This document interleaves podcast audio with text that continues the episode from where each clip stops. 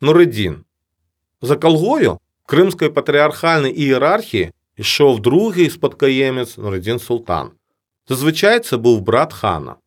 Дослівно, цей титул перекладається як світло віри, але таке значення було зовсім випадкове і насправді не викликало жодних асоціацій з проблемами віри. Це ім'я Нурідін мав аталих вихователь Мехмед Гірея II, роки правління 1577-1584, котрий вперше запровадив цей титул. Історія виникнення титулу посади Нуридіна доволі властива кримським звичаям тої давньої епохи. Він походить з Ногайської Орди, де спершу позначав господаря західної частини її кочовищ. У Криму він отримав інше значення, в якого була своя історія. Коли Мехмед II засів на трон, то призначив колгою свого брата Аділя. Незабаром Аділь Гірей очолив похід на Персію, де його було забрано в полон і страчено. Дізнавшись про це, хан вирішив зробити колгою свого улюбленого молодшого сина Саадета. Та це б суперечило закону, адже був ще й старший син Алп-Гірей, якого порта домагалася призначити колгою. Інші джерела свідчать, що Алп був не сином, а братом хана. Ханові довелося скоритися обставинам, але щоб втішити молодшого з братів, він, як стверджують, запровадив почесний титул Нурідіна і оголосив Саадета другим спадкоємцем Бахчисарайського трону та віддав йому кефе на годівлю. Згодом прибутки Нуридінів трохи зменшилися, бо кефе у них забрали, залишивши лише два палаци поблизу Бахчисарая.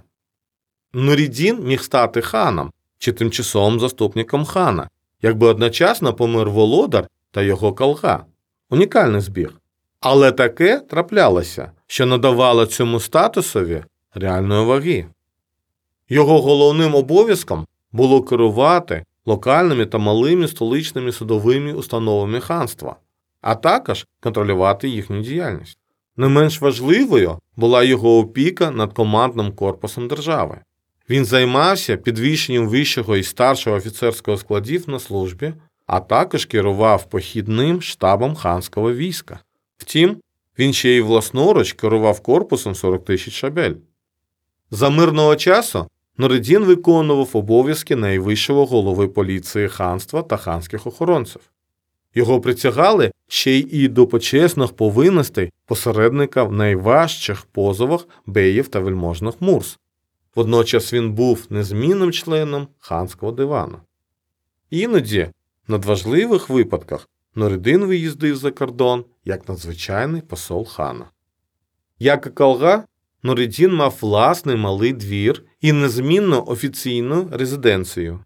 То був палац Качі-Сарай біля села Улакли в долині Альми.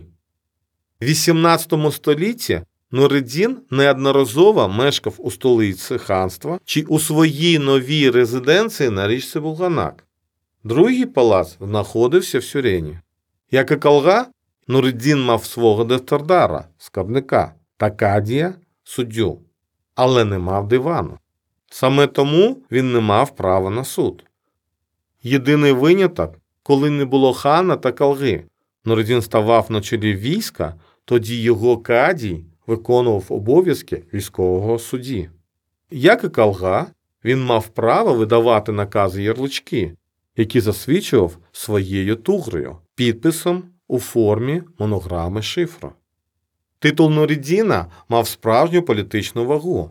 Тих, хто його мав, у певних правах рівнявся з Калгою, ба навіть з ханом володарем.